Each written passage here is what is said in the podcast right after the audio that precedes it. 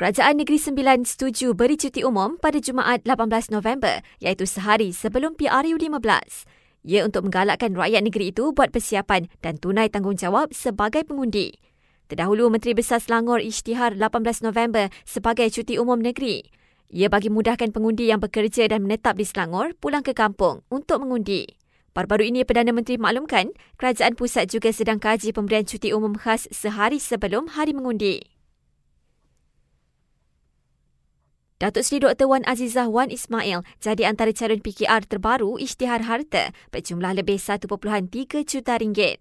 Calon Parlimen Bandar Tun Razak itu juga isytiharkan tidak mempunyai hartanah, barang kemas dan hutang serta tidak buat sebarang pelaburan. SPR larang pengundi guna telefon bimbit ketika membuang undi di tempat mengundi pada PRU nanti. Ia terkandung dalam infografik yang dikeluarkan Suruhanjaya itu berkenaan 10 langkah pengundian yang perlu dipatuhi.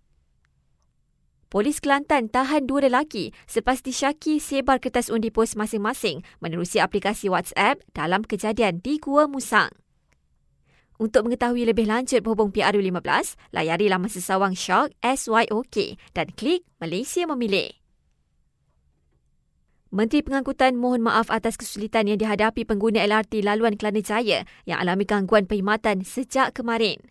16 stesen di laluan itu digantung operasinya selama seminggu sejak semalam susulan kegagalan sistem kawalan train automatik ATC. Dalam pengembangan berkaitan, Rapid KL dengan kerjasama Smart Selangor tambah sejumlah lagi bas perantara percuma untuk pengguna yang terjejas. Dan Mark Zuckerberg mohon maaf selepas umum Meta akan memberhentikan 13% atau kira-kira 11,000 pekerjanya, jumlah paling besar dalam sejarah gegasi media sosial itu.